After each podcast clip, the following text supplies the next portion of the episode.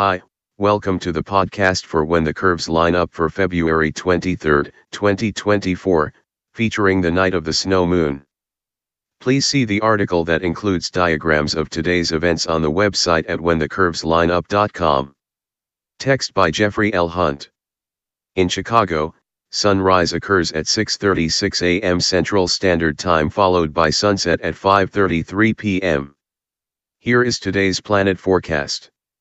In the morning sky. The nearly full moon is in the west at 1 hour before sunrise.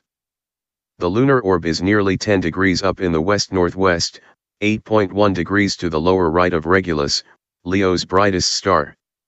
The moon's brightness may overwhelm the nearby stars. Block the moon with your extended hand as you would to reduce the sun's glare.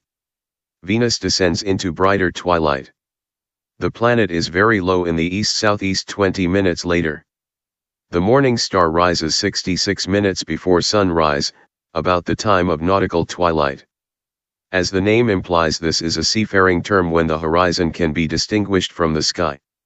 Find a clear horizon to see Venus. It is not far from Mars, but the red planet is much dimmer than Venus.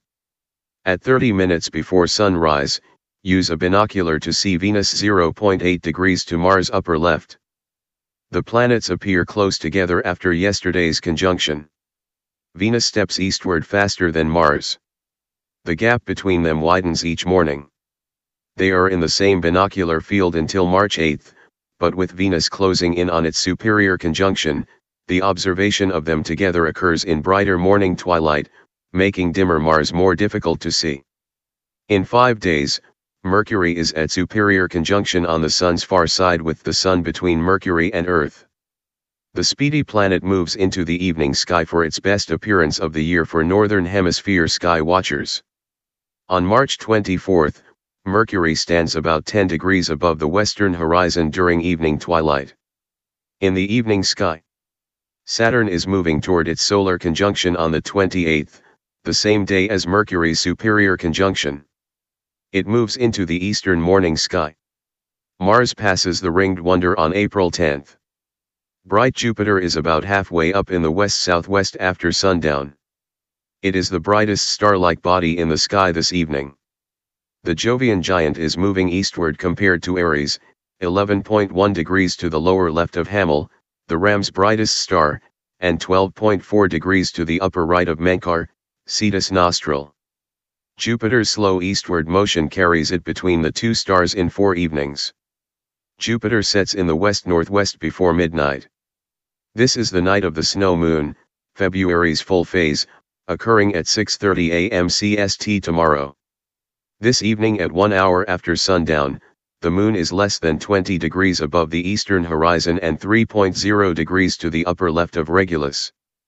Notice the distance the moon traveled compared to Regulus since this morning's appearance. With all the hoopla around supermoons, this is the smallest full moon of the year. The lunar orb is at its farthest point from Earth, known as apogee, on February 25 at 8.59 am CST. Regardless of these difficult to see proclamations about how large the moon appears in the sky, any full moon brightly illuminates the landscape. Dress warmly and take a winter walk under the snow moon's light. The moon is south near midnight. By tomorrow morning it is again in the western sky, over 15 degrees to the upper left of Regulus. Thank you for listening.